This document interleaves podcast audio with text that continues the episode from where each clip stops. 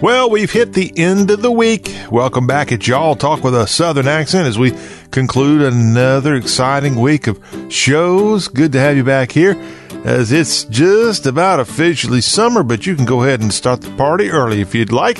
I'm John Rawl. Good to have you back. Our number 803-816-1170 on the internet. You can find us at y'all.com, Instagram, Twitter at y'all show on the iHeartRadio app. You can find us there, plus the TuneIn Radio app and the iTunes podcast apps. All three, all you got to do is go search for Y'all Show, and we're right there. Free download. Subscribe. It's free and it's easy. So many ways for you to connect to the Y'all show. Coming up on this Friday, free for y'all. Oh gosh, we've got some great music coming your way at the start of hour two, not only from David Lee Murphy, but from his MCA Records teammate from the 1990s, Vince Gill. Vince Gill has a brand new album, the first one out in quite some time, and it's not going to be out for another two months. But hey, we take care of you. It's called customer service big time here on the Y'all Show. We're going to let you hear the first track on the Okie album, and that's going to be played at the start of the second hour. And I think you're going to like it from Vinny, Vince Gill, Oklahoma's own, the long, tall guitar picker and great country singer, Vince Gill, hour two's featured artist. Plus, we'll have hashtag Hullabaloo in hour two, and we'll take a look at new movies hitting theaters this very weekend. Plus, the latest with the NBA and the NHL playoffs. That plus some golf and NASCAR news, all to conclude with from Dixie with Love in hour two. Now, today in hour one, before we get to hour two, later this hour, it's going to be out in the south of Cleve Marsh. Cleve's going to be visiting with Reelfoot Lake, Tennessee's Russell Caldwell and a fun interview, mostly about duck hunting. All that later this hour when we go out in the south with Cleve Marsh. And then we also have, before we get to Cleve, a little college sports preview. What's going on now? What's going to be going on over the weekend? It's college baseball's super regionals this weekend. We'll break down that. Plus, we've got news from the college football front to pass along. And believe it or not, some news on the college basketball front. It's a good time to invest in the companies out there that paint the lines on college basketball courts because every single court is going to have to be restriped before the season starts in November. We'll tell you all about it later this hour. We've got headlines coming your way now, and we'll zip through them here on today's Y'all Show. We'll start out in Bedford, Virginia, as on Thursday, D Day, Vice President Mike Pence was in Bedford visiting the National D Day Memorial. Now, that memorial is in the Commonwealth of Virginia in this very small town in the Blue Ridge Mountains because it was on June 6, 1944 that count them up 19 men from Bedford, Virginia alone died on Omaha Beach back in 1944. And altogether, the Bedford boys consist of the 35 men from this Virginia town who participated in the Allied invasion of Normandy. 20 men from Bedford or the surrounding area were killed on D-Day. 19 fell on Omaha Beach as members of Company A of the 116th Infantry Regiment. The 20th man was in a different company. Gosh, I had no idea it was that many there from that town. I got to go there sometime in the Blue Ridge Mountains, Bedford, Virginia. But the vice president there on Thursday, marking the 75th anniversary of D Day.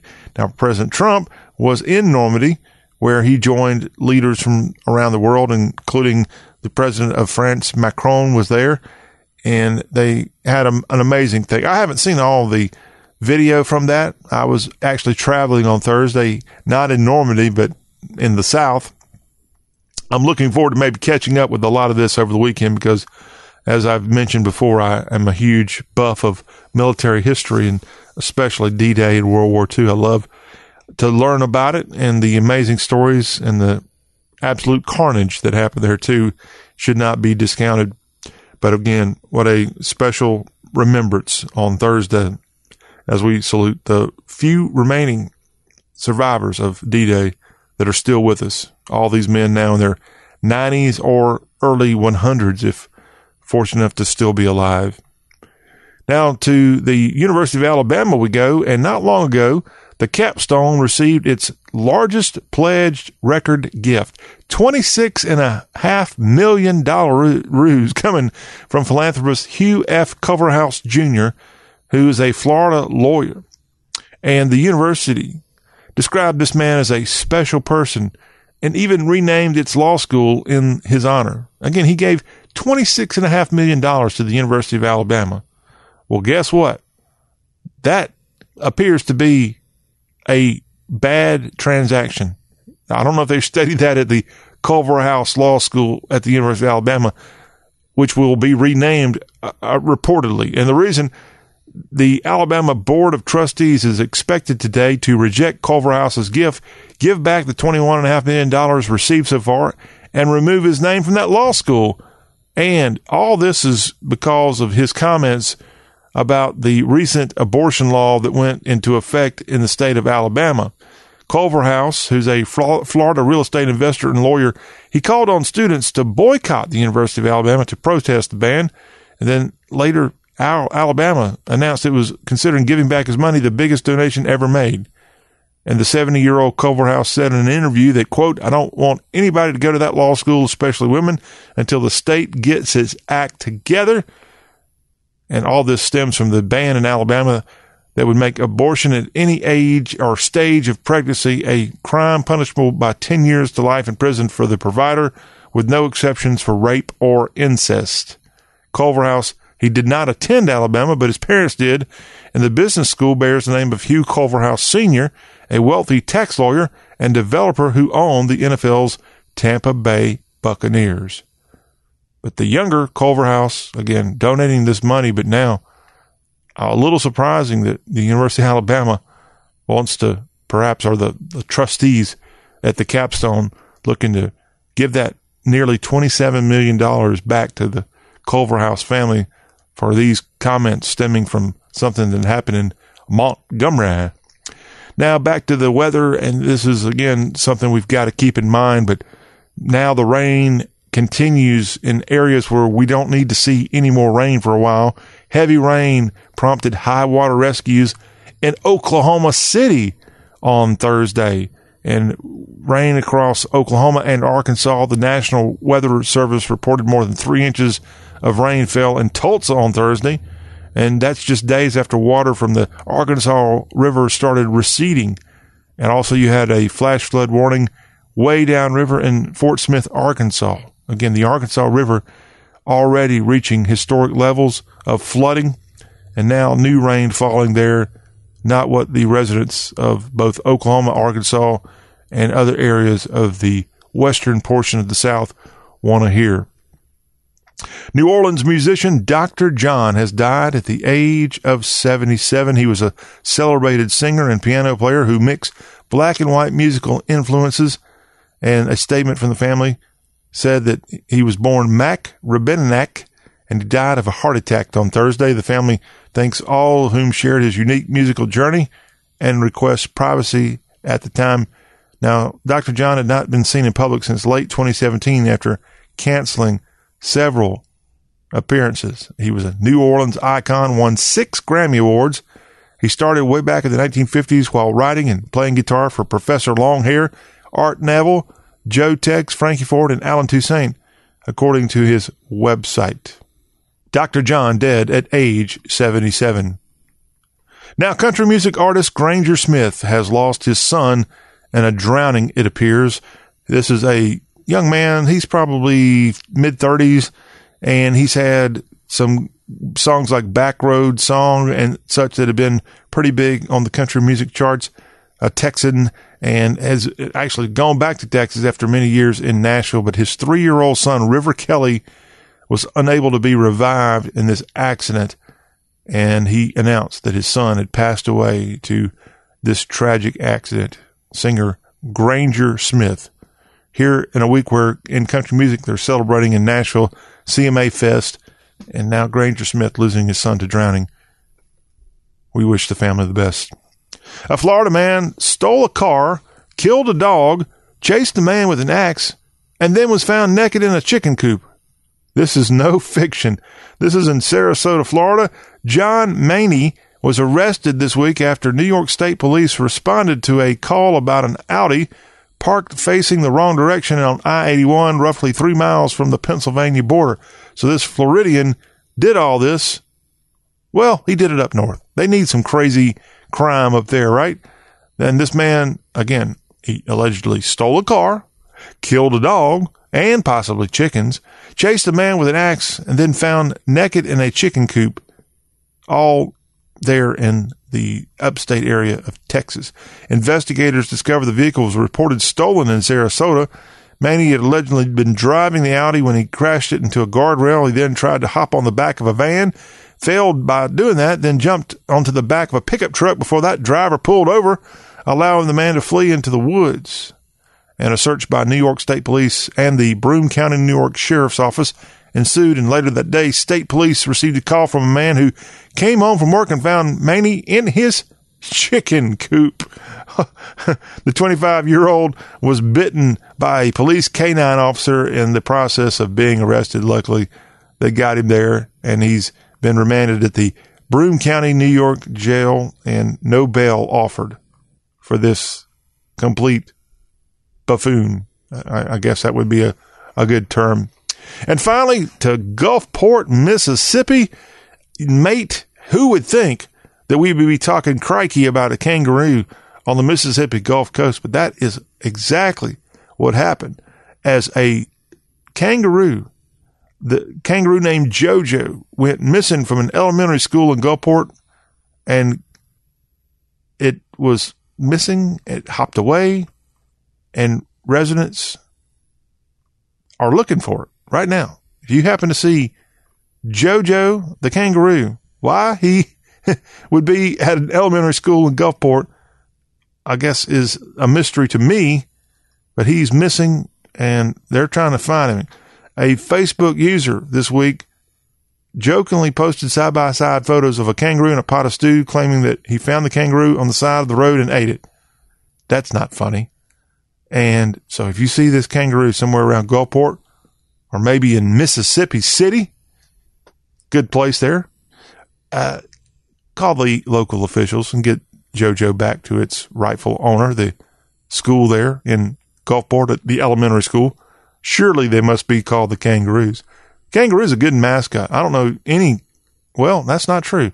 I know one college that kind of has a kangaroo as mascot. That would be the Virginia Military Institute. Go Roos, also known as the VMI Keydets and one other college has a kangaroo as a mascot. No, that's not right. They don't have a kangaroo. They got a koala. That'd be Columbia College, my mother's alma mater in Columbia, South Carolina.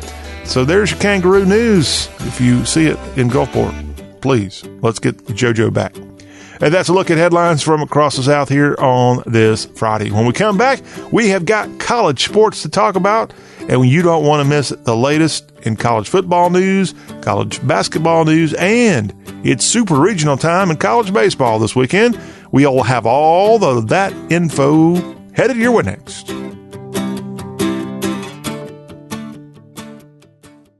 You're catering a wedding, and the bride says, Everyone is raving about the hors d'oeuvres. My aunt was asking if you do corporate events. Now is the time when the right business card is essential, and Vistaprint can help. Head to Vistaprint.com and you can customize 500 cards starting at just $9.99. You choose the paper, the shape, and the finish. Whatever your style, create a card that gives you the confidence to own the now. So head to Vistaprint.com and get 500 business cards starting at $9.99. Use promo code 2424 at checkout. That's Vistaprint.com, promo code 2424. Hi, I'm Paul. I know what you're thinking. Oh, great, another wireless ad. I know how you feel. And it seems like they're always full of this complicated, tricky language about their networks and offers and blah, blah, blah. Well, Sprint is going to do things differently and let you decide for yourself with their new 100% total satisfaction guarantee. Try it for 30 days, love it, or your money back. See? Simple. Now get both Sprint's unlimited plan and the all new Samsung Galaxy S10 included for just $35 per month per line for five lines. So switch now. Visit your local Sprint store, sprint.com, or call 800 Sprint 1 today. 30 day guarantee with new line of service. S10 128 gigabyte, $15 a month after 22.50 a month credit for 18 months credit applied within two bills. If canceled early, remaining balance due. Unlimited basic after 630.20, pay $32 per month per line for five lines with auto pay. Data deprioritization during congestion. Coverage and offer not available everywhere. Speed maximums, use rules, $30 activation fee, and restrictions apply. Unisom knows when you don't get enough sleep, it's hard to avoid the fog. It's a sneaky fella, hates sleep, only appears when you don't get enough of it. I've seen the fog make a guy pour salt in his coffee, thought it was sugar. Ever fold an entire basket of dirty laundry? Wasn't you, it was the fog. Unisom is specially formulated to help you fall asleep fast and get a good night's sleep. You'll wake up ready to take on the day. Sleeping well is the fog's worst nightmare. Unisom. Use as directed.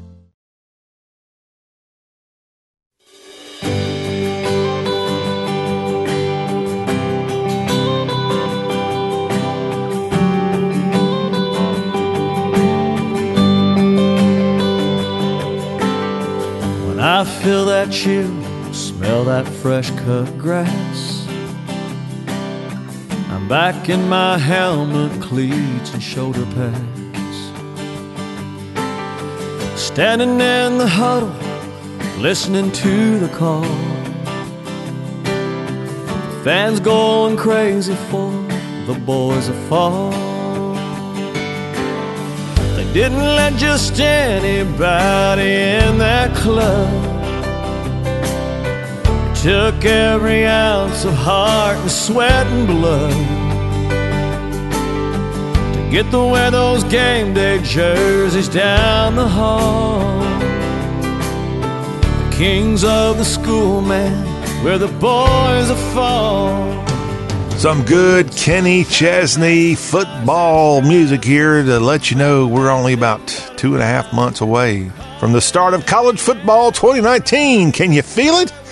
yes, you can. And hey, that's a good segue. Kenny Chesney right now in Nashville, CMA Fest going on. Hopefully, if you're headed there for the weekend, you're going to drive safe and enjoy a great time. You might even see old Kenny. Kenny loves his college football. This is our college sports spotlight here on this Friday. And Kenny, the UT Vols fan, is a proud alum of the ETSU Bucks. He went to school in Johnson City, and we're going to start out today with some ETSU Bucks football news. Now, Randy Sanders is the head coach who spent a long time in Knoxville as an assistant there for Phil Fulmer. And Randy Sanders, in only, I think, his second year on the job in Johnson City, had a great year in 2018. And the Bucks of the Southern Conference, the FCS school, actually went to the playoffs and they had some great wins in 2018. And they're gearing up for an even bigger 2019. And East Tennessee State University is going to be actually helped out this year by some transfers, some QB transfers coming to Johnson City.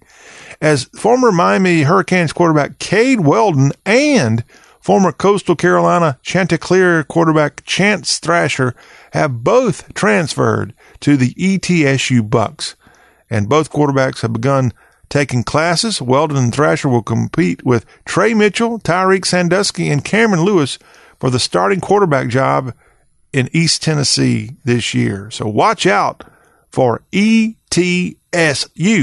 Weldon played four games for Miami in a reserve role in 2018 after redshirting in 2017. Of course, that name may sound familiar. He's the son of former Florida State quarterback Casey Weldon, the 1991 Heisman Trophy runner up. And Thrasher played three games as a backup for the Sun Belt Conference's Coastal Carolina Chanticleers. He completed his only two pass attempts of a, total of 17 yards. So not exactly the kind of numbers you might expect in a transfer situation, but both have an opportunity to take ETSU further on down the line and compete for a Southern Conference title in 2019. So that's your ETSU Buccaneers info here on this Friday edition. Now, more football news. Let's step down from the SoCon to the SEC. and former Florida Gator cornerback Chris Steele is transferring to the Southern Cal Trojans, and he's a 2019 signee with Florida. He was ranked number 95 overall in the ESPN 300. He announced his transfer in May after complaints about then roommate Jalen Jones, who was accused of sexual battery by two women in April. So this guy never really even played, and he's already transferring out to another school, this time Los Angeles's Southern Cal Trojans. Well, we'll find out how well that works out for the young man. Now to Morgantown. Three WVU Mountaineer safeties, including both starters, reportedly have entered the transfer portal. And Neal Brown entering his first season as the coach at West Virginia. He's got a big role now to fill up his defense with these departures as junior safety Derek Pitts, sophomore EJ Brown both entered their names into the transfer portal. And this comes a day after starter Kenny Robinson also entered his name into the transfer portal. So Morgantown, the couches might not be burning so much with all these departures from the Mountaineers defensive front. More to come and more additions and subtractions in college football for this Big 12 team. Speaking of the Big 12, hey, how about the Big 12 championship odds for 2019? Are y'all ready for this? Odds on favorite to win the title again in the Big 12 is Oklahoma. No surprise, they're a minus 125 odd. But just, a, I guess you would say above OU is the Texas Longhorns. They are a plus 250 odds to win the conference championship in 2019. Now, there's two teams that are just kind of to the north of Texas that are much higher than everybody else with a chance of winning the Big 12 in 2019. How about the Iowa State Cyclones? They're at a point or plus 1200. That's the same as West Virginia.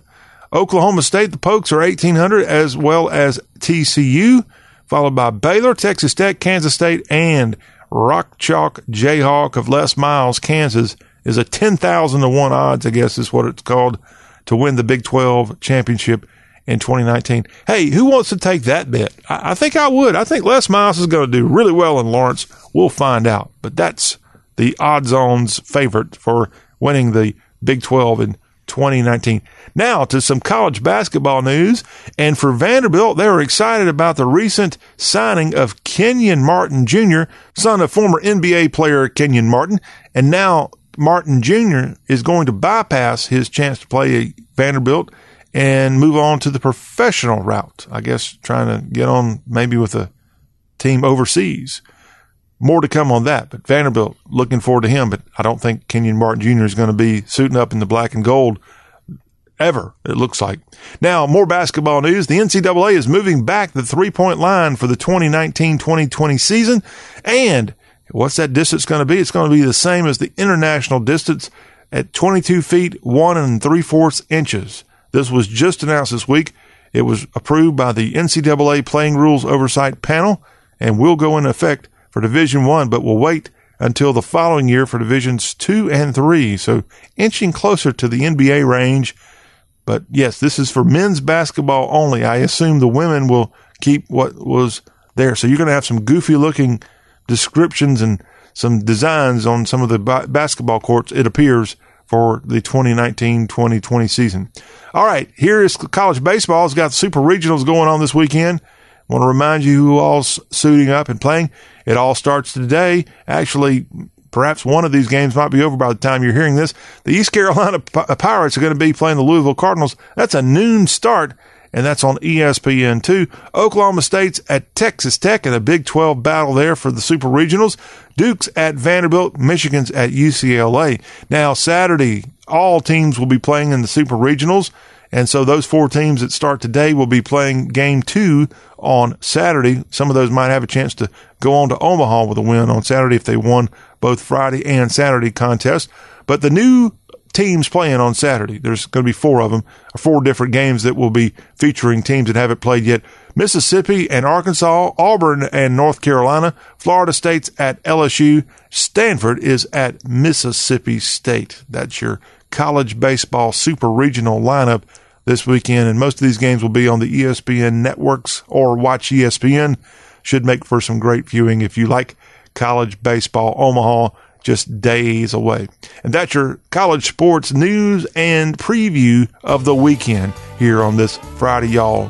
Hang on, when we come back after the break, our friend Cleve Marsh is going to be standing by and ready to give you his latest marshland report.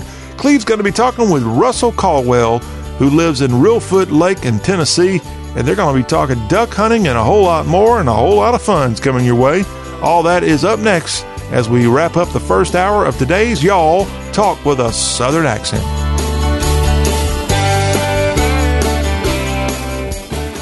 Technology Truths, brought to you by Geico. Technology Truths. Truth, you think you can solve any problem by turning your computer off and on. Hey man, is something wrong with your laptop? Nah, I just need to turn it off and on. It's no problem. it's smoking. Yeah, that just means it needs to reboot. Truth, it's so easy to switch and save on car insurance at geico.com. And now it's on fire. Happens all the time. It's all good.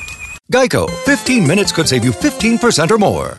Message and data rates may apply. Up to eight messages a month. TNC and privacy policy found at purple.com. Reply help for help or stop to cancel. Not to brag, but the Purple mattress is a pretty big deal. And so is our Purple Memorial Day sale. For a limited time, get up to $100 off and a free set of luxury Purple sheets when you buy a mattress. That's up to $229 in savings. Our biggest sale ever. What makes Purple such a big deal? It's the only mattress that gives your back the firm support it needs and the soft comfort you crave at the same time. No matter your body type or favorite sleep position position. Dreading those hot summer nights? Purple's one of a kind comfort technology naturally stays cool all night so you don't sweat the bed. Not to mention it isolates motion, is non toxic, and is made right here in the USA. Because the best rest of your life starts on Purple. Don't miss out on Purple's humongous Memorial Day sale. Get $100 off and free sheets by texting TRY to 84888. Shop the best deal yet by texting TRY to 84888. That's T R Y to 84888.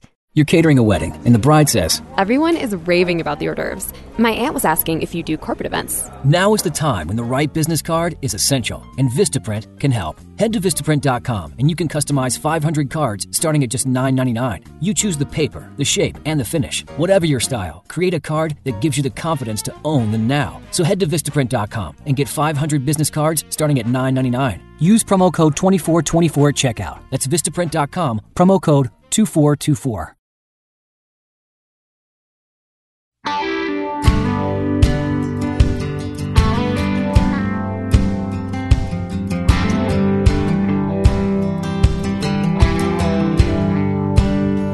Whoa, whoa, whoa.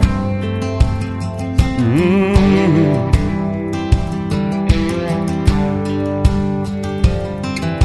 If I can make a living from walking in the woods, you can bet I'd be sitting pretty good high on a hill, looking at a field downwind. This is the Y'all Show, and it's time for Marshland, so let's get out in the South. Thanks so much, General, for the opportunity to be here today. We really appreciate it. This is Cleve Marsh, and you're here on Marshland where we get out in the South. And we're going to do that today. I would give anything if I had a picture of where I am sitting. I'm actually sitting on a, a beautiful, beautiful deck with a view that is spectacular of Reelfoot Lake. And I'm sitting with two of my longtime friends, but I'm only going to interview one of them unless the other one gets a little rowdy. But I'm sitting with a second and a third generation duck hunter on Reelfoot Lake. And my special guest for today is none other than the legendary Russell Caldwell. Russell, how in the world are you? And thank you for being my guest today. I'm doing fine, and it's a pleasure being here. Wonderful location. Well, you can thank your son for that. We are actually at Rob Caldwell, perhaps, and I'm going to say this in his daddy's presence, the best shotgunner that I've known in my life. And we are here at the guide's place. And uh, that's a wonderful reference in its own right, right there. Russell, while we're talking, I would like to know what your favorite hunting duck call is, and I'm going to introduce you a little bit better than I just did in a moment. But let's talk duck calls for a minute. What is your meat go to call? It's a Terry Nars call, and Terry made a call out of a haydale. We all like to blow haydales around here, so he cored out the inside of a Nars call and put Haydale Works inside it and it made a beautiful sounding call out of it. And I couldn't resist. I had him make a half a dozen of them. So I've got about six of them that uh, have carving and engraving on them and uh, have uh, Haydale Works, Haydale Reeds, Haydale Inserts, whole thing. That's a really interesting combination. And based on what you just said, I'm probably not going to leave here with one today. So I'll be heartbroken at that point. But let's talk about the call itself for just a second. If you qualified that call, would you call that an open water call or a swamp call? Is it known for hailing or feeding them in close? What would you call it? It's just an all around breakdown call. It uh, brings the ducks around and they seem to like the sound. Who blows it best? Rob does.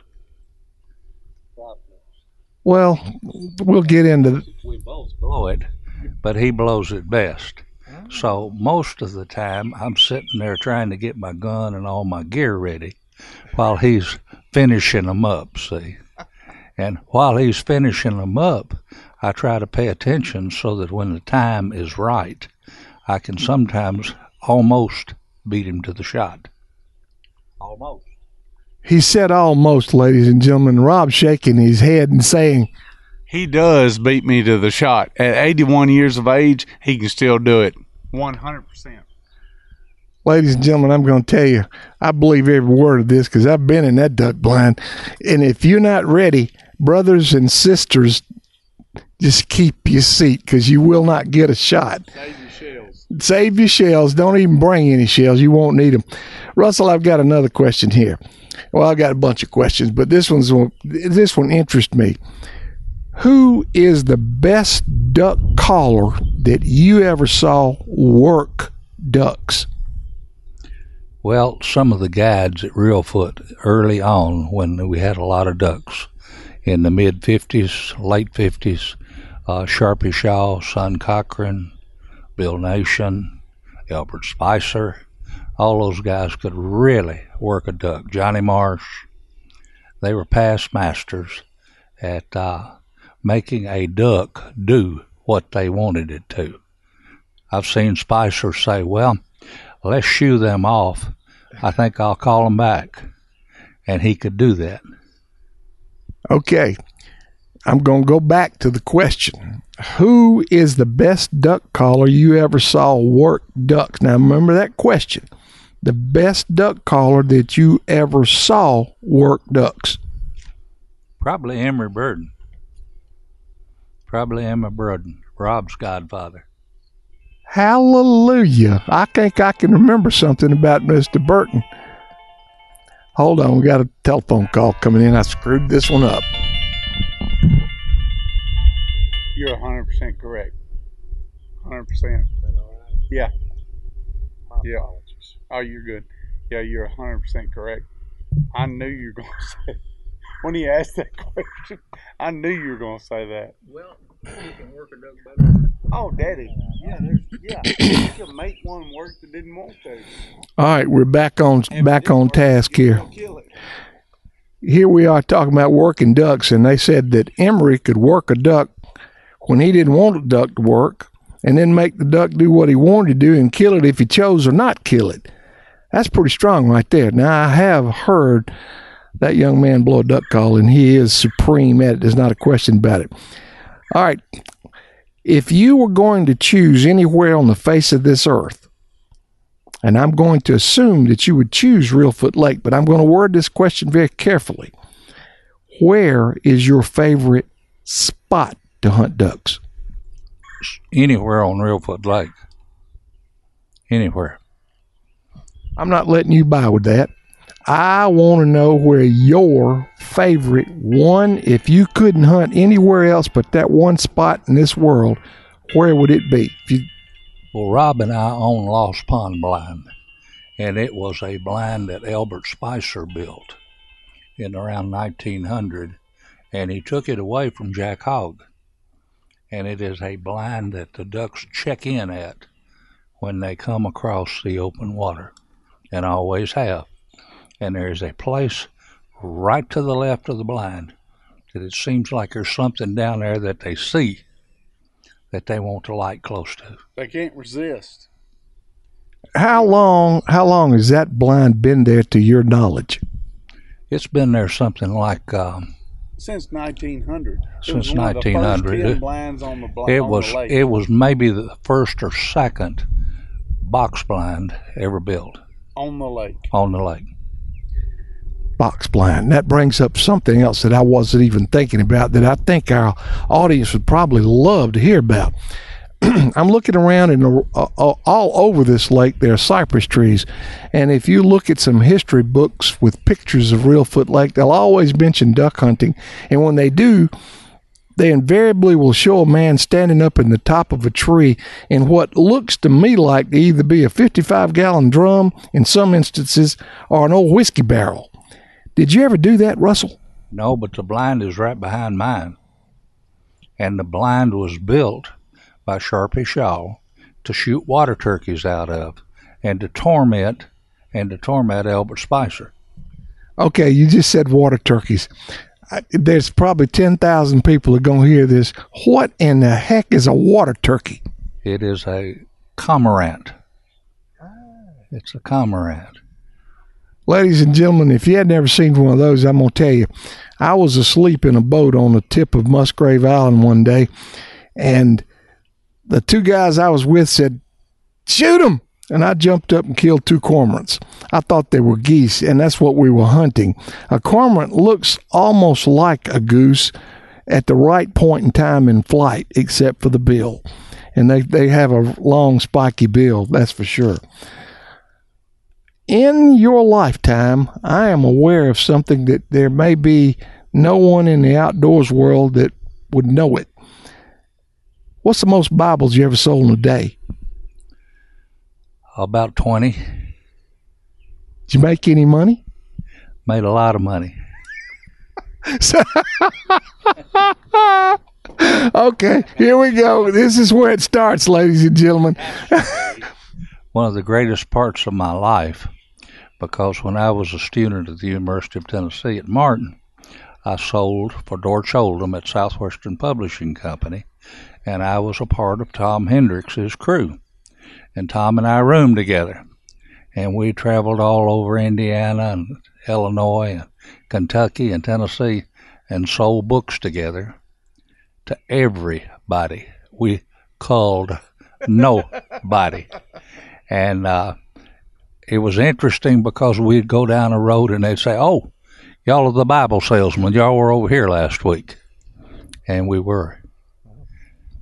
Tom says, and I think he's right, you can take a good bookman, put a parachute on him, put him in an airplane, and throw him out anywhere over the United States, and he'll hit the ground making a living. you know, you and I have had a lot of conversations in the last 30, 40 years. I don't ever remember you telling it just like that, but I did remember that you sold Bibles, and I thought that was one of the most wonderful things. Yeah, I'm I'm serious. It's you learned it the hard way how to sell, and I know about that. Ladies and gentlemen, here we are in marshland. We're out in the south, and I mean we are in the south today, looking at Reelfoot Lake. What a beautiful, beautiful place. If you ever get a chance to get here, it's in the northwest corner of Tennessee and it's uh, at least 17, 18,000 acres. I don't know exactly how many acres it is, but it's huge. I can't even see the shoreline on the far side right now, but it's beautiful. My guest today is none other than the legendary, and I mean that, Rob Caldwell, his daddy, Mr. Russell Caldwell. One of the finest wing shots that ever was on the face of the earth. And he would he would probably defer to his son Rob as being a good shot too, I think. But he says better, but I'm not believing that. We won't go there today. All right, I got another one here for you. What do you consider, and I want you to think about this one. Now, this is a good one. What do you consider to be the very best part of duck hunting? The fellowship.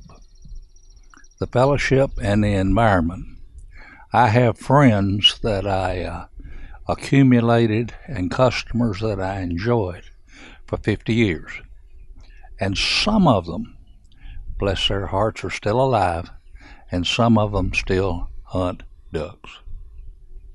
You know, I couldn't put it any better than that. And Rob is shaking his head right along with me, and we pointed at each other.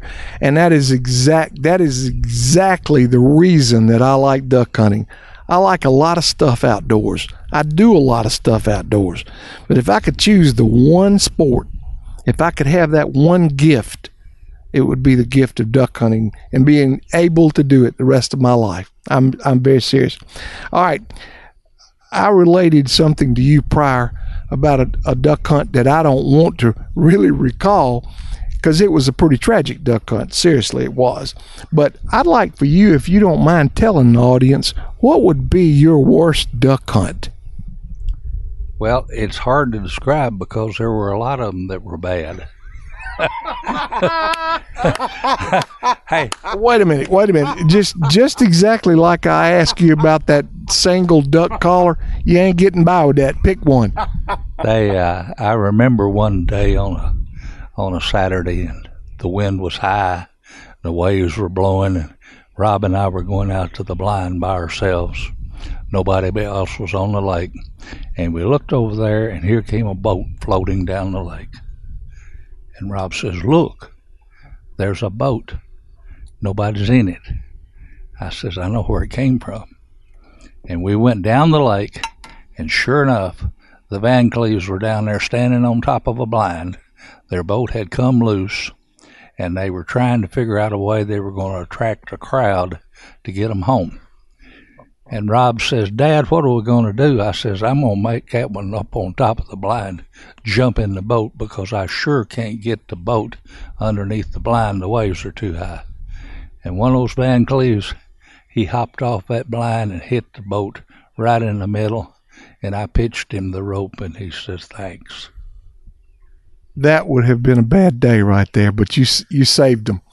I, have seen a time when I wish you'd have come up on where I was sitting there without a boat. That would have been wonderful. Let's talk duck calls for just a second. You've already you started off with a nice story about the Haydale conversion. I'd like to know what you consider to be the most valuable duck call that you own. Well, I like the Glodos. Victor Glodo came here in uh, 1890, and and he started making duck calls somewhere in Illinois with his brothers up around Big Marsh, which they drained in the early 1900s. And so he moved down the river and settled at Reelfoot. And Victor invented a call that's a little different from everybody else's, which means that necessity many times is the mother of invention. And the call is the same call that is being used here today a Glodo prototype with uh, checkering on it and a pretty good bark when you lean on it. And uh, it uh, lots of ducks have died that have heard that. Hank, Hank, Hank, Hank, Hank. Ladies and gentlemen, he says lean on it. He means if you've got the lungs to put through that call, you can make a real loud sound with it. So, eh, do you have some of those original Glodos? Fortunately, I do. Oh, we. Ladies and gentlemen, I'm just telling you, all you sports enthusiasts out there, I know something about Glodo duck calls, and I know if he's got one, oh my goodness, how how wonderful! I'd love to have one myself. Now, I'm not going to recite that number right there. That's obscene. Did anybody have that many? Rob's holding up a number of fingers that I I don't know. He may be trying to do some of this real foot counting. I'm not sure. Russell, the one duck call in the world that you don't have that you'd really like to have, what is that? I have all that I want and most of the time I have two or three of them. You know, we're going to try to make this a good interview, Russell, whether you work with me or not. I want to know there's got to be one. There's got to be one. Come on. Well, I think I think that the Glodos are the epitome of the calling ethnic. Tell them the story about Tom May's call when the fella came and wrote you a check. Well, he said fill it in. I have a friend from Dyersburg. His name was Tom May, and he traveled the country shooting live pigeons and ducks. He worked at the Cardell Hall Hotel, and he carved duck calls. In the 40s, he made two calls. They are carved and very ornate, beautiful images of eagles and dogs and things like that, and they have a wonderful sound. And uh, one day a fella flew in here from California, and he said, uh, "I want your Tom May call." And I said, "Well, a lot of people do." And he says, uh, "Here's my checkbook. Fill in the amount." He signed it and gave Signed me a blank it. check with the And I says, "You know, there's really not enough room there." Okay, the question burns right now. Does he have the duck call? No, I've still got it. A and lot. handing the checkbook back. The checkbook wouldn't do it. Goodness gracious, goodness. I'm going to leave this table because there's some crazy people sitting here. Well, here I sit with some crazy people right now myself, and I know it, but I've known it a long time, that's for sure. So the one duck call that you don't have doesn't exist, and I like that. Do you have any Johnny Marsh duck calls? About a grocery sack full about this deep. He is showing me what looks like a bushel basket, or it's at least an eighth bushel bag. Great Scott. Well, I'm going to tell you something. I told Rob, I don't think Rob knew it until I told him a little while ago. Johnny Marsh and I were cousins. Johnny Marsh and I were friends. Johnny Marsh and I were friends. Johnny Marsh made some push poles and paddles and a couple of special duck calls for me. I'm sure that if I wake up early enough in the morning, you'll show me those, won't you? Probably not. Rob, what do I do now? I- I'm gonna fix it. Nothing. I mean, you can't I can end the interview. I we can stop this madness. deal with him. No, he can't be dealt with. Know, he can't be dealt with. No. Ladies and gentlemen, I hate to bring this show to a close, but I'm closing it on that right there. He won't even let me look at Cuz's duck call. I really appreciate you, Russell, being here today, and I thank you, Rob, for sitting in and helping me keep guidance going as best we could. Russell, is there any last little comments you'd like to make about duck hunting until the next time? Because we're going to do it again. Well, the interesting thing about any environment like this, the hunting and the fellowship and the love that you feel for the place that you are, has to be so special. And I think the greatest thing in my life is a privilege of being here. He's talking about privilege, and that's what it is. If you people could see what we're looking at right this minute, this nice breeze coming in off the lake, and absolute perfect day. Russell, Rob, thank you so much for being with me, Cleve Marsh, in Marshland. And as I leave you again today, I want to tell you get out in the South. Hi, I'm Paul. I know what you're thinking. Oh, great. Another wireless ad. I know how you feel. And it seems like they're always full of this complicated, tricky language about their networks and offers and blah, blah, blah. Well, Sprint is going to do things differently and let you decide for yourself with their new 100% total satisfaction guarantee. Try it for 30 days, love it, or your money back. See? Simple. Now get both Sprint's unlimited plan and the all new Samsung Galaxy S10 included for just $35 per month per line for five lines. So switch now. Visit your local Sprint store, sprint.com, or call 800 Sprint 1 today. 30 day guarantee with new line of service. S10 128 gigabyte, $15 a month after $22.50 a month credit for 18 months credit applied within two bills. If canceled early, remaining balance due. Unlimited basic after 63020, pay $32 per month per line for five lines with auto pay. Data deprioritization during congestion. Coverage and offer not available everywhere. Speed maximums, use rules, $30 activation fee and restrictions apply.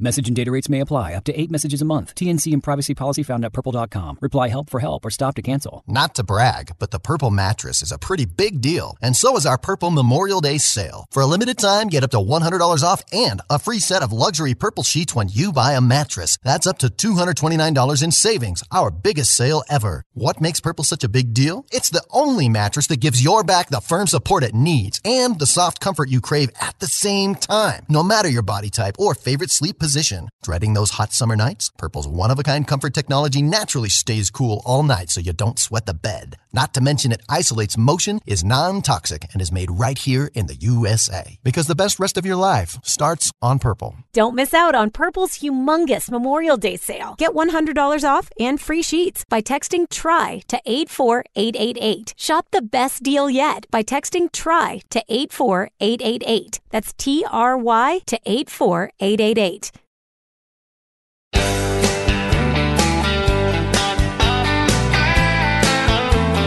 Turn that radio up and the air conditioner too. It's the second hour of this getting ready for the weekend edition of the Y'all Show. Enjoy. She couldn't keep from crying when she told me goodbye. Well, I knew Lord it was breaking her heart, that she was breaking mine. So for the sake of her feelings and the sake of my pride, I told her not to worry about me. So I'm sitting here soaking up the neon lights, misery, looking for some company. And tonight I'm looking for a party crowd, slamming them back and laughing out loud with the smoke so thick the blues can't hang With the jukebox jumping like it just don't care if they're dancing over here or fighting over there. I'm making the rounds, looking for a party crowd. It'll dawn on me tomorrow, wherever I wake up. I'll look back and try to recall just where the heck's my truck.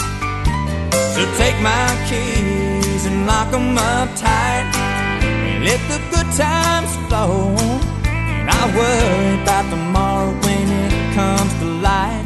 The night's still young and I'm on the road tonight. I'm looking for a party crowd, slamming them back and laughing out loud with the smoke so thick.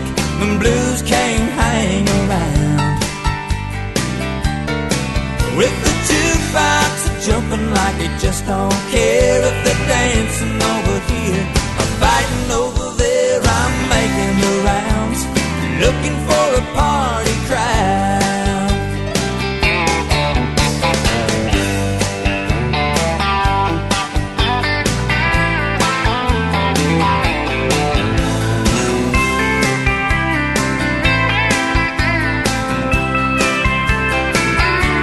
Yes, and tonight I'm looking for a party crowd, slamming them back and laughing out loud where the smoke's so thick the blues can't hang around. Oh, get ready, it's the weekend, y'all. Jumping like you just don't care if they're dancing over here or fighting over there. I'm making the rounds. Looking for a party crowd. Oh, it's hot outside, but the y'all show is cool. Party crowd, slamming them back and laughing out loud where the smoke's so thick. The blues can't hang around. Thank y'all for tuning in to the Friday, Saturday, Sunday fun. Just don't care we're dancing over here.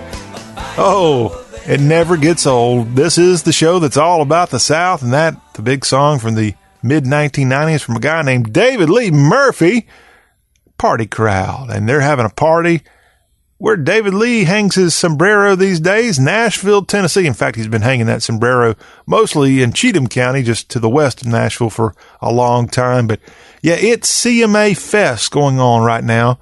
And I don't know if David Lee's got any club events, fan club events, or any other fan clubs he's invited to go sign autographs, take pictures. In fact, David Lee, remember, he had a number one song last year with Kenny Chesney.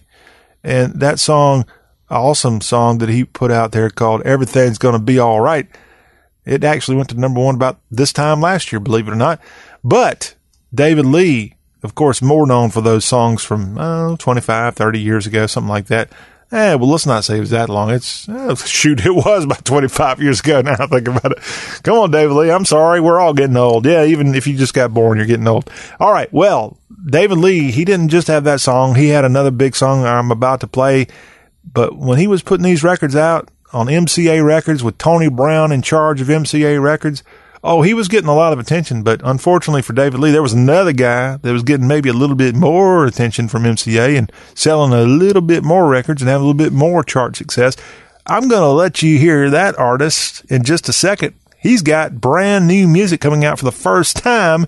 And will that artist pull a David Lee Murphy and have a big hit like David Lee just had last year with his brand new album that's coming out in August that I have a copy of. And I'm going to play the very first track off this brand new CD from this great country music artist, a household name, a great guy. I'll go ahead and let you know it's a male. And I am saving it. I'm not going to tell you who that is until we hear the second of two David Lee Murphy songs. This again on MCA Records from the mid 1990s. This is Dust on the Bottle. Creole Williams lived down a dirt road. He made homemade wine like nobody I know. I dropped by one Friday night and said, Can you help me, Creole? I got a little girl waiting on me and I, I wanna treat her right. He said, I got what you need, son, as we step down in the cellar. He reached through the cobweb as he turned on the light. He said, There might be a little dust on the bottom, but don't let it fool you about what's inside. There might be a little dust on the bottom, but it's one of those things that gets sweeter with time. You were sitting in the porch swing as I pulled up the driveway. My heart was racing as you climbed inside. You slid over real close and we drove down to the lake road. Watched the sun fade in that big red sky. I reached under the front seat and said, Now here's something special.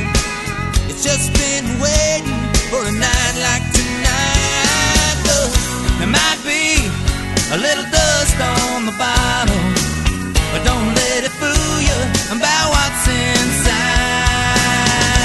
Might be a little dust on the bottom, but it's one of those things that gets sweeter with time.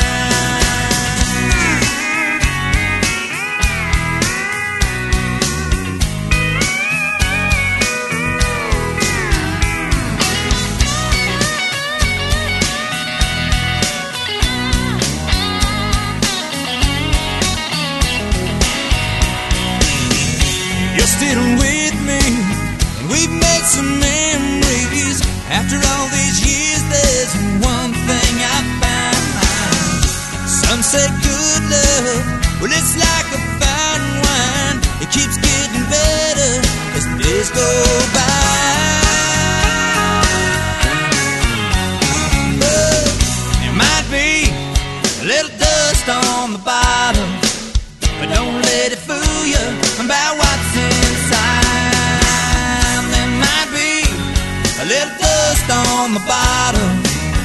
It's one of those things that gets sweeter with time. There might be a little dust on the bottom, but don't let it fool you about what's inside. A number one track for David Lee Murphy and Dust on the Bottle. Welcome back. We are y'all. This is our Friday free for y'all where we have a great time.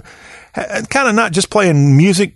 We don't often play music here. We play samples of music, but on Fridays slash Saturdays, whenever you get a chance to hear us over the weekend, we like to get the weekend started with some music fun, and that's what we try to do. And it's not just great songs and upbeat songs. We also try to mix in a little education when it comes to the Friday free for y'all, a montage of great music, as I call it. And so David Lee, we just played two of his songs and he had a label mate back in those mid 1990 days.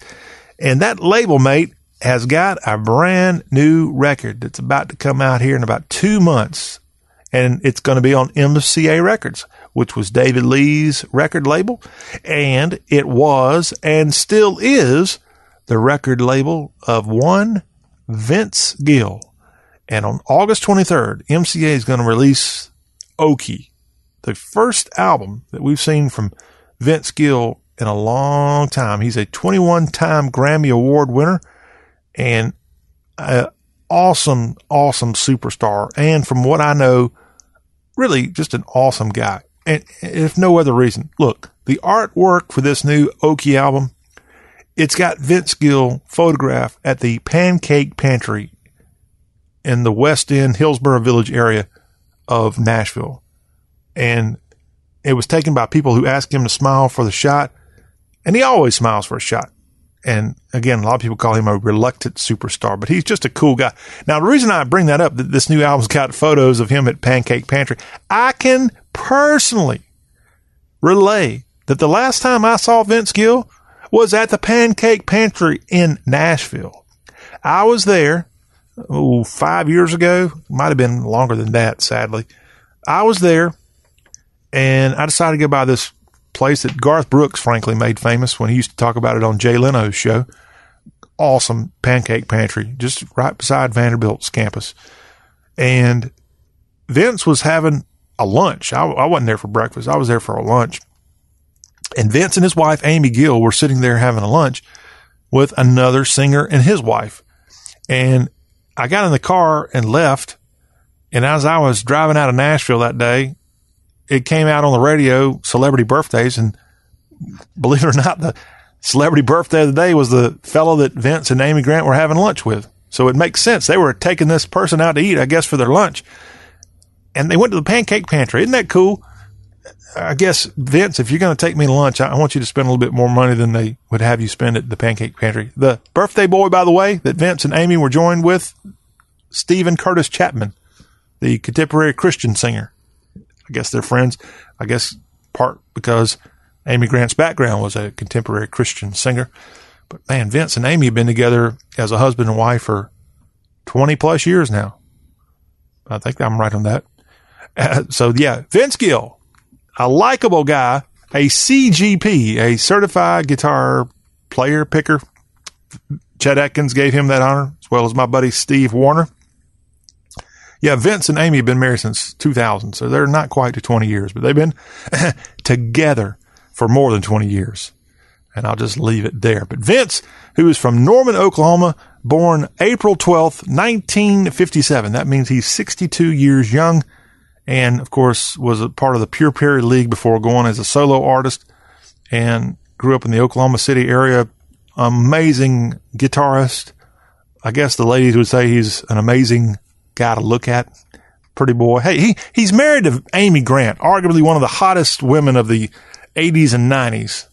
Just a girl next door look about her. And from what I know, she still looks good at her youthful age of whatever that is. But Vince has been a member of the Grand Ole Opry since 1991, and he has done well on the golf course. I actually used to go cover the Vinny, his golf tournament in the Nashville area and he has just kept on going. Now, what is stunning to me for Vince Gill is he has not had a number one radio hit of his own, at least, where he's been the featured solo artist as a single. Vince Gill, you'd have to go all the way back to trying to get over you was the last number one for Vince Gill. And that was in 1993 from the I Still Believe in You album. Now he's had a lot of hits. Some went to number two. Some went in the top 10. In fact, his last top 10 song was Feels Like Love in 2000 from the Let's Make Sure We Kiss Goodbye album. But that, it's been almost 20 years. He has not had a hit since he's been married to Amy Grant. Now, isn't that something? Well, guess what? You're getting ready here in just a few short days, weeks, months to enjoy a brand new CD from Vince Gill and it'll be the first album put out in quite some time from Vince Gill, at least one that's going to get some attention. I know he had one out in 2016, before that 2013, but this Okie album coming out August 23rd should be something that gets some attention. Uh, he hasn't really had a hit CD since 2006 with These Days. And back when he was kicking butt and taking names in the 90s, he was selling five times platinum with I Still Believe in You, that MCA record smash.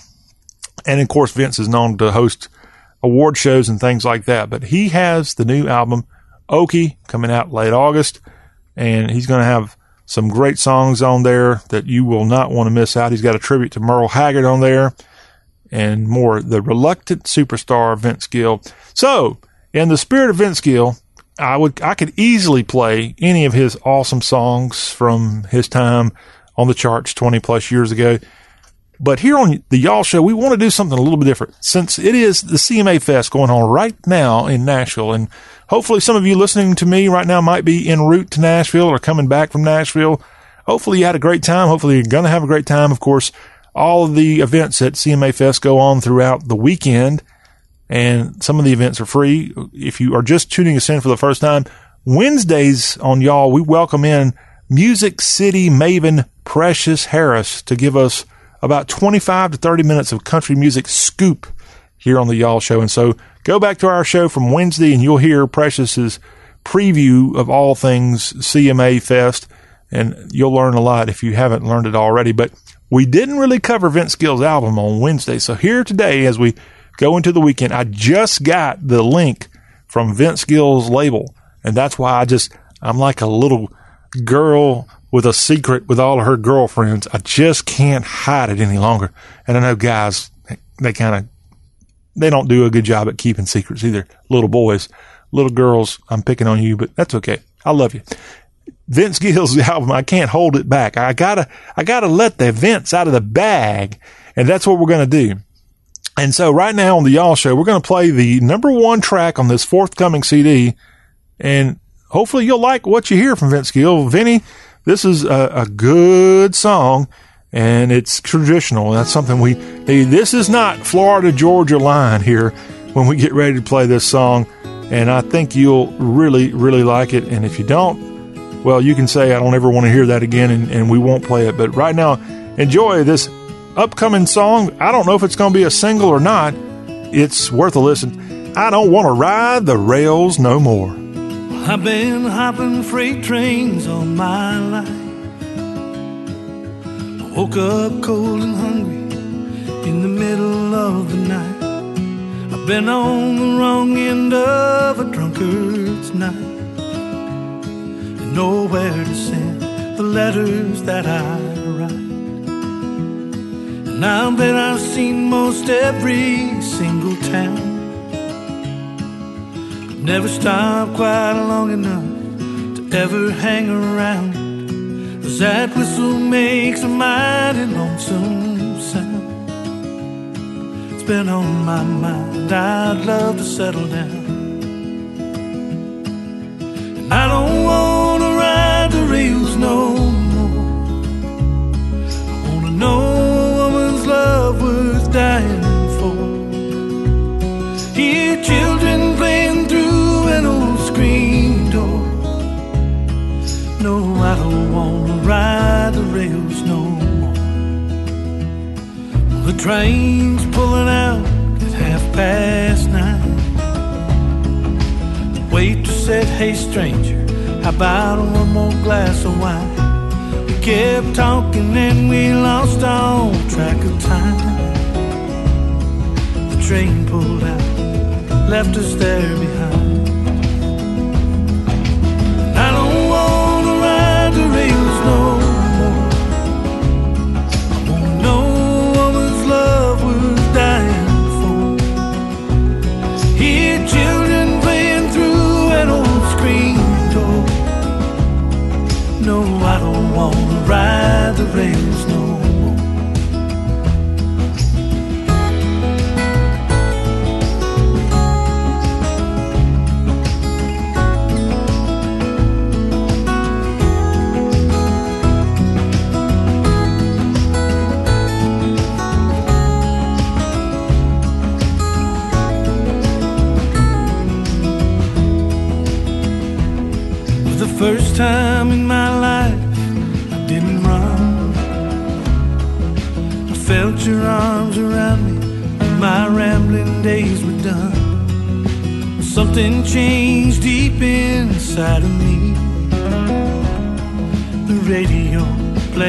Love is All You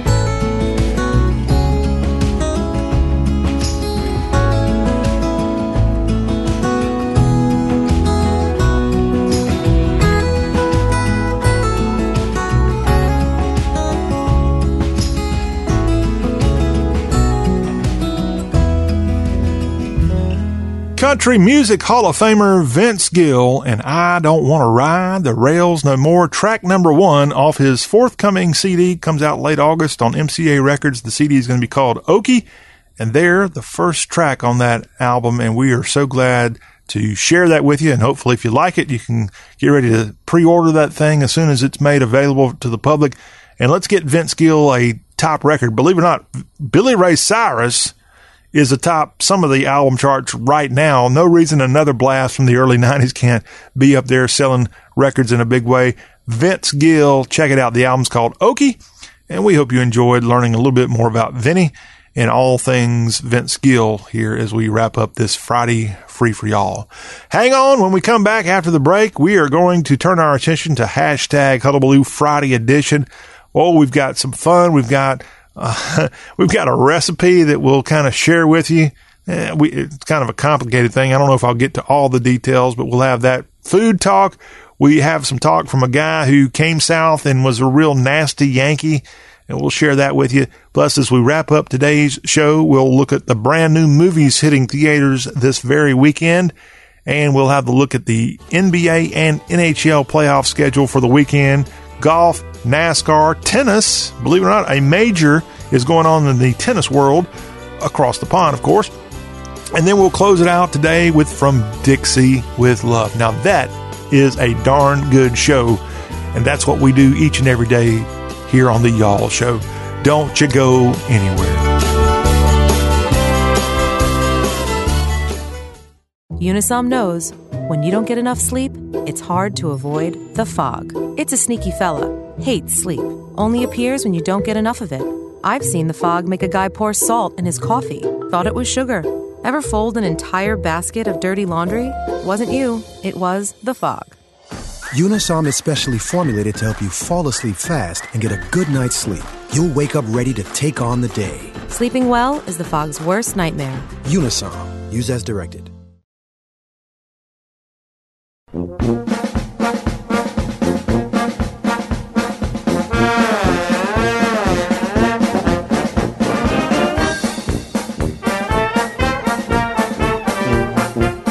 we get ready to shut the place up for the weekend, we're back here. It's y'all, and this is the show that's all about the South.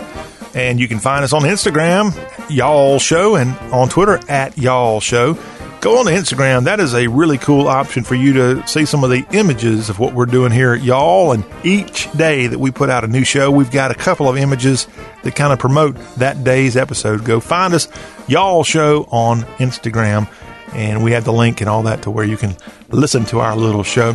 Right now, we we want to illustrate some great social media fun because this is what we call hashtag hullabaloo on the Y'all Show Friday edition, and we have CMA Fest going on in Nashville, and in the spirit of the CMA Fest.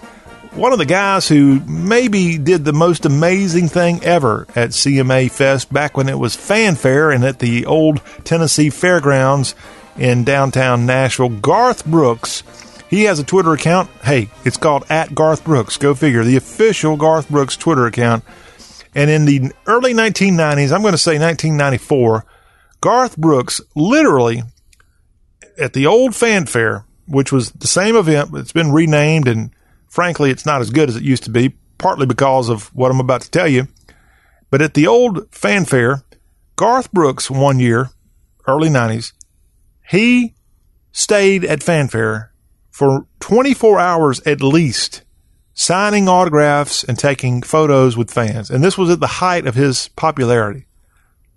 And what an awesome achievement from the Okie, the other Okie. We played Vince Gill music just a few minutes ago, but there's another guy from Oklahoma that's done pretty well in country music too called Garth Brooks. But yeah, isn't that cool? Isn't that, I mean, I don't know how he did it.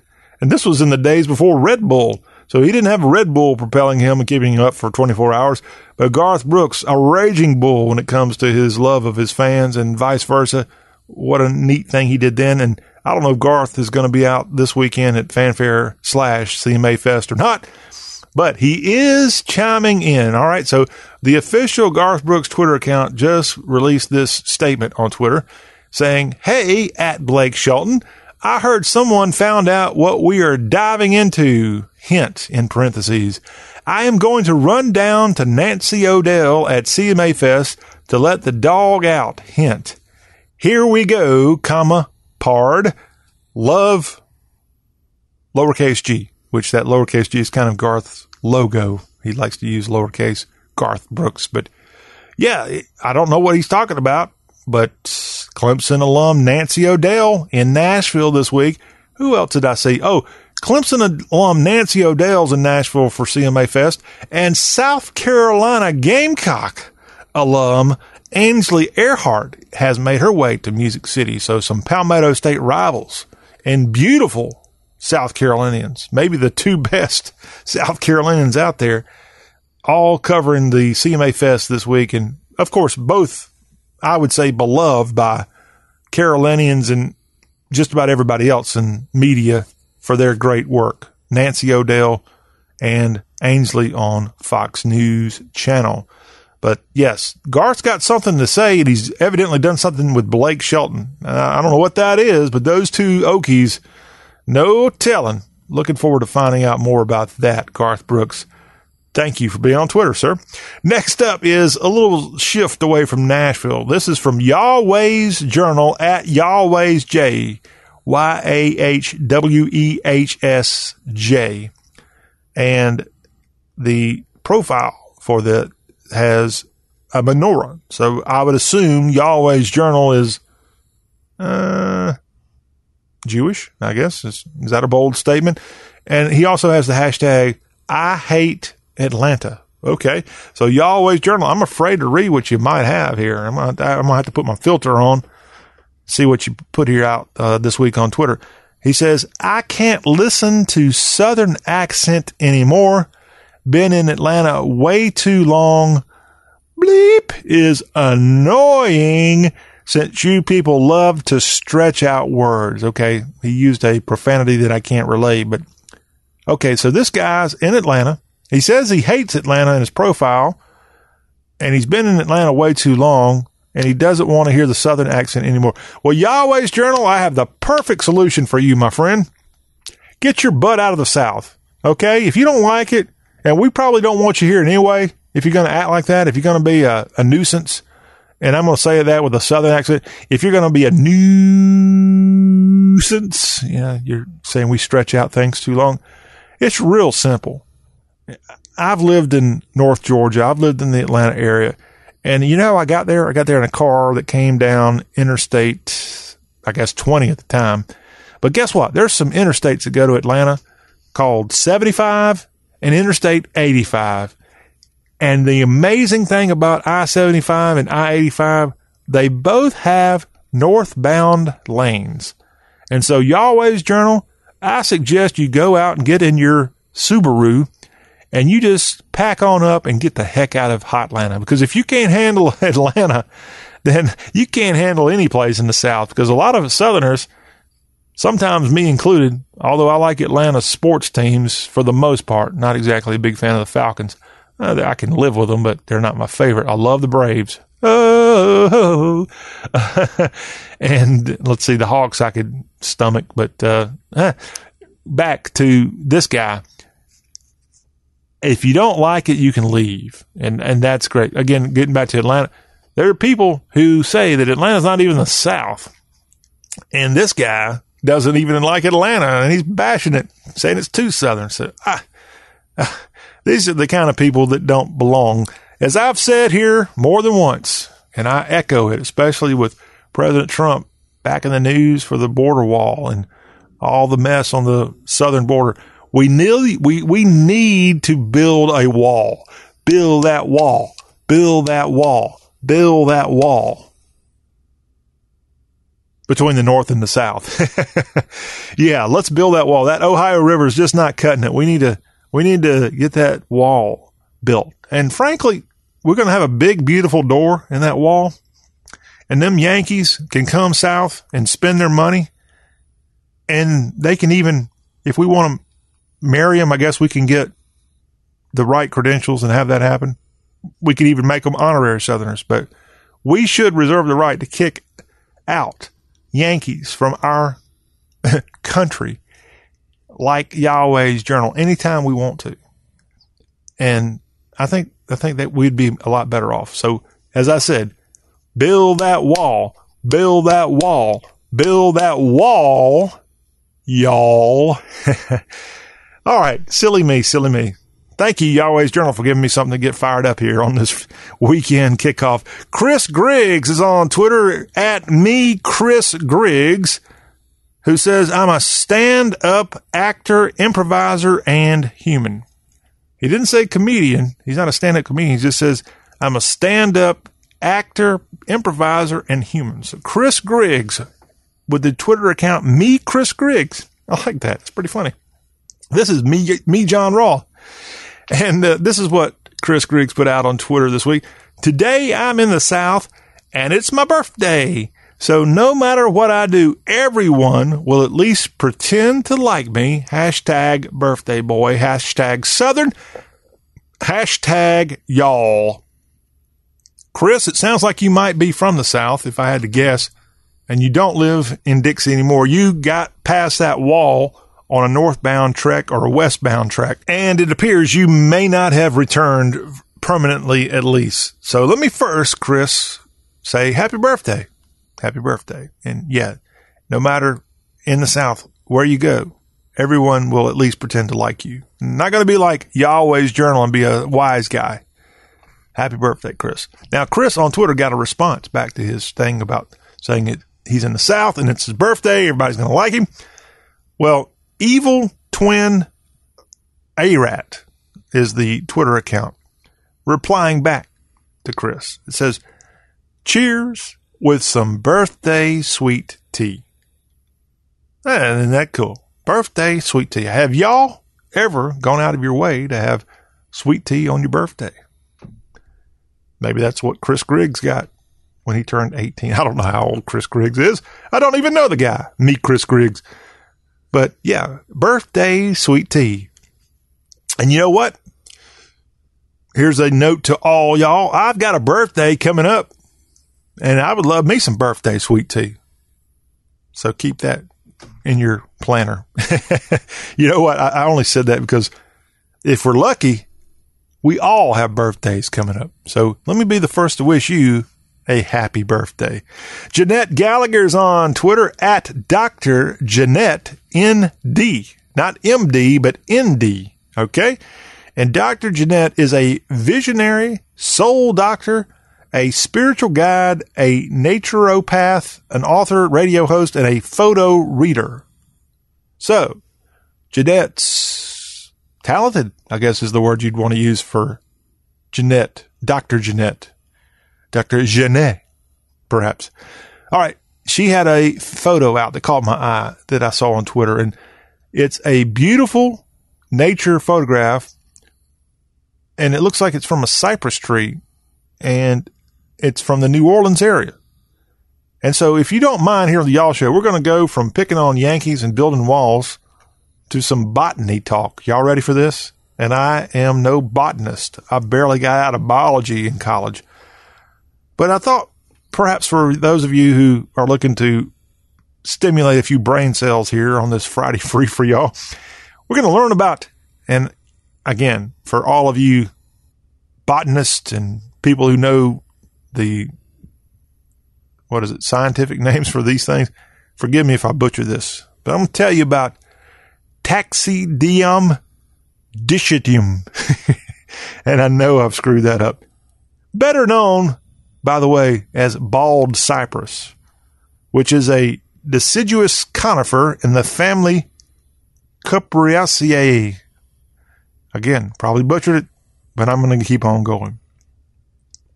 Bald cypress is native to the southeastern United States. It's hardy and tough, and the tree adapts to a wide range of soil types, whether wet, dry, or swampy. It's noted for the russet red fall color of its lacy needles. And the bald cypress has some cultivated varieties and is often used in groupings in public spaces. Common names for this taxodium dichitium include bald cypress, bald cypress, altogether that would be swamp cypress, white cypress, tidewater red cypress, Gulf cypress, and red cypress. Y'all got that? Taking notes? This species is a monoecious with male and female flowers on a single plant forming on slender tassel like structures near the edge of branchlets. The tree flowers in April and the seeds ripen October in October. The male and female strobili are produced from buds formed in late autumn with pollination in early winter and mature in about 12 months. Male cones emerge on panicles that are four to five inches long. Female cones are round, resinous, and green while young. Then they turn hard and then brown as the tree matures. And these trees have from 20 to 30 spirally arranged four sided scales, each bearing one to two or three triangular seeds.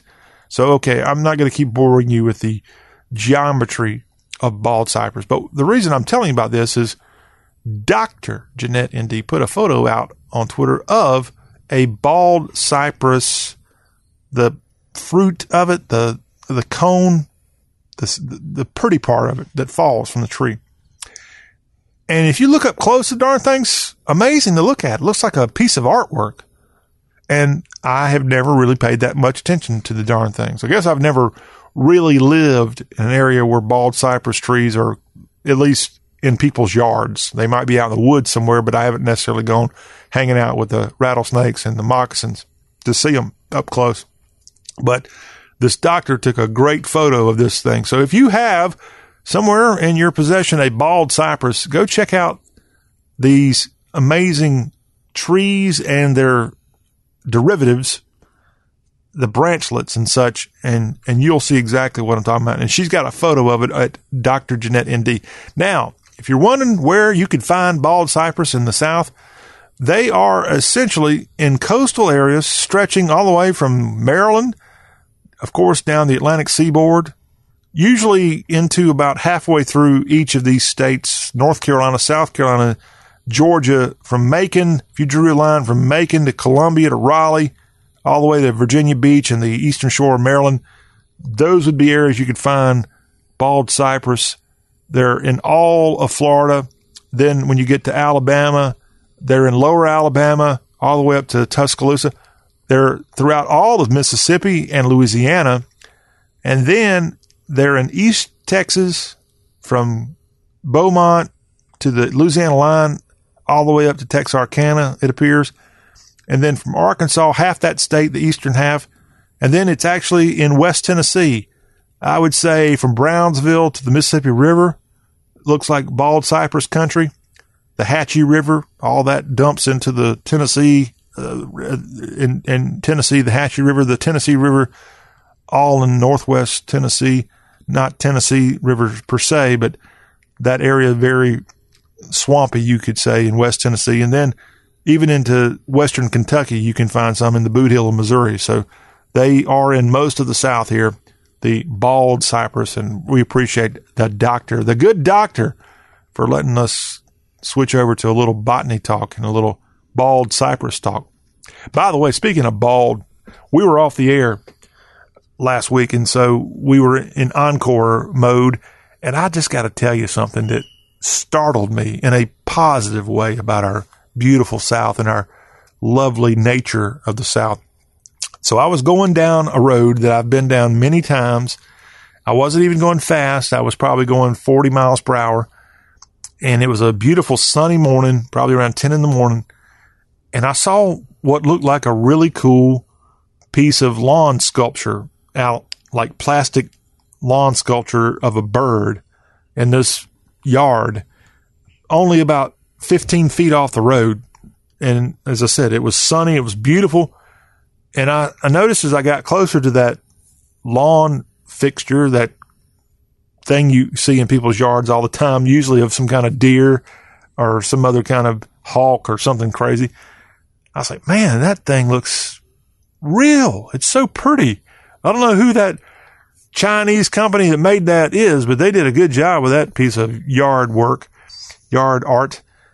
And as I got closer and closer, the thing moved and it was a bald eagle and it was a huge bald eagle of which I guess a lot of you would probably say they're all big if you see them up close and personal. I had never seen a bald eagle that close to me that wasn't flying. This thing was actually down right by the roadside munching on some kind of snack. And they don't eat berries, by the way. They eat some kind of animal was this bald eagle's lucky snack. And, uh, it, it was amazing to see because it was so beautiful. I see now why the bald eagle is our national mascot.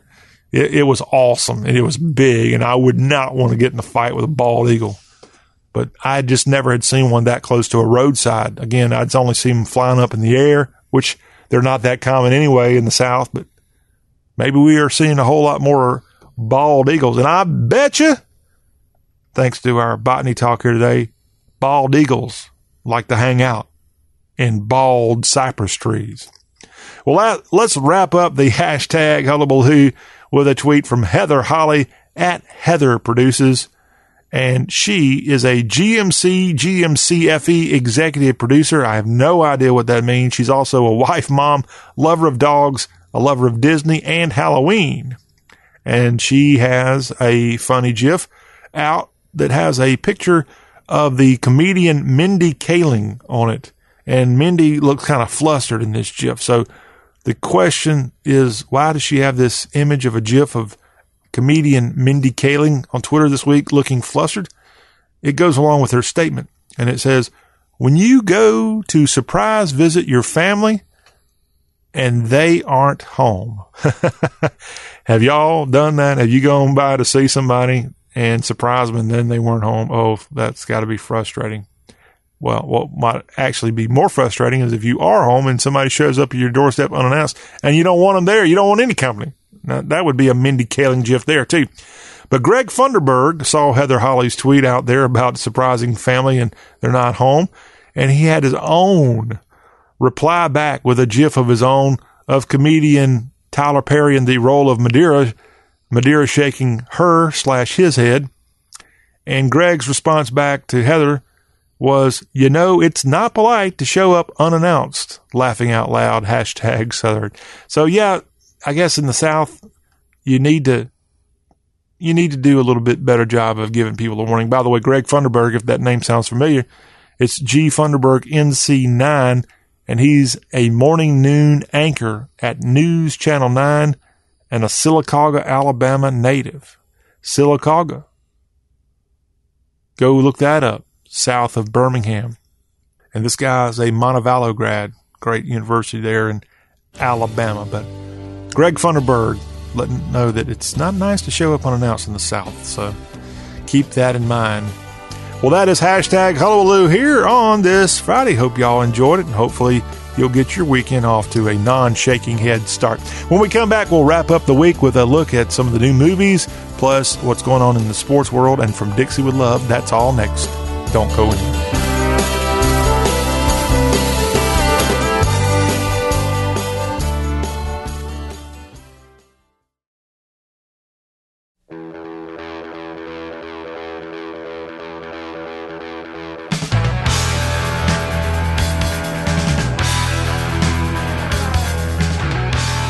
It's the final segment of the Y'all Show today and the final segment for the week. Thank you for listening to the All Southern Show.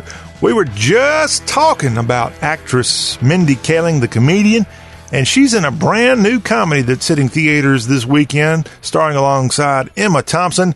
It's Late Night. A late night talk show host suspects that she may soon lose her long running show. All right, that's out this weekend check it out. The big movies hitting theaters this weekend is the adventure comedy series movie The Secret Life of Pets 2 that stars Patton Oswalt, Kevin Hart, and more. Even got the voice of Harrison Ford in it. The Secret Lives of Pets 2 out this weekend. Dark Phoenix, an action adventure flick. It's got James McAvoy. Jennifer Lawrence is in it as well. It's in theaters this weekend. The look and life of the work of opera legend Luciano Pavarotti is out this weekend in Pavarotti, a directed film by Ron Howard.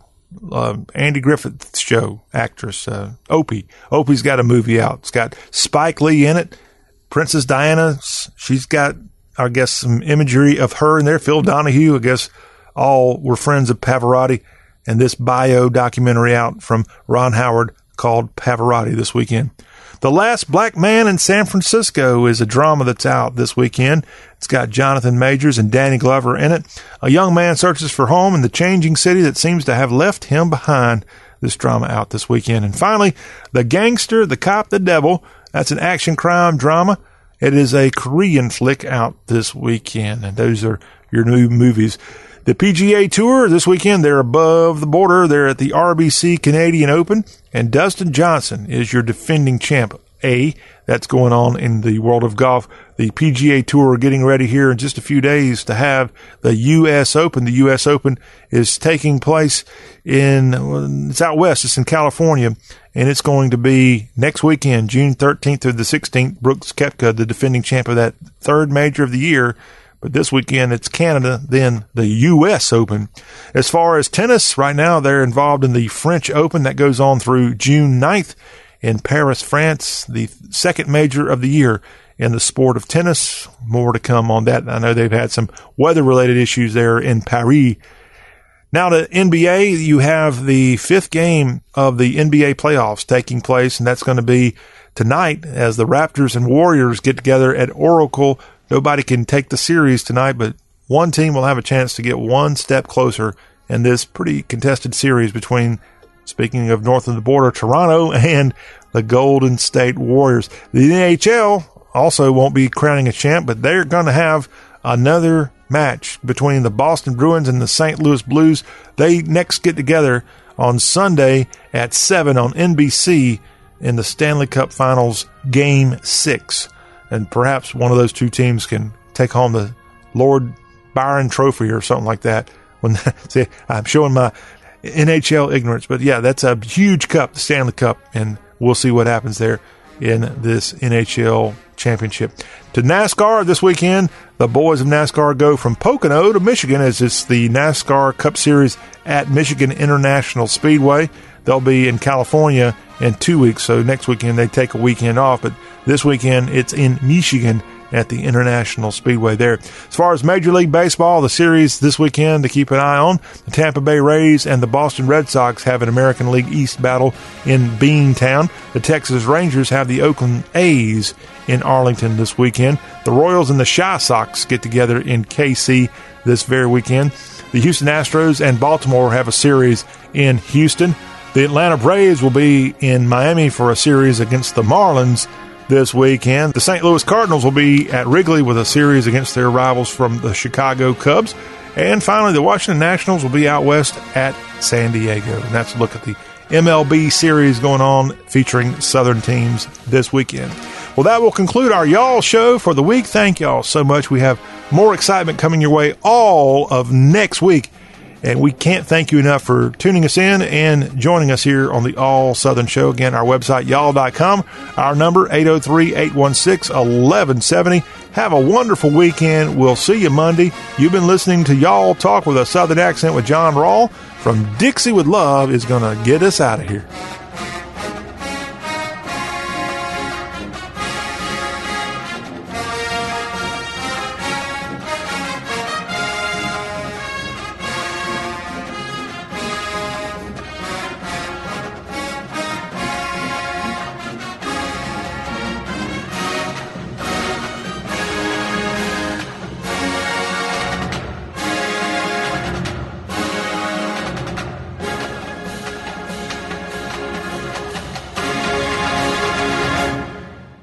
Text and whatever. Just don't text and drive. Visit stoptextsstopwrecks.org. A message from the National Highway Traffic Safety Administration and the Ad Council.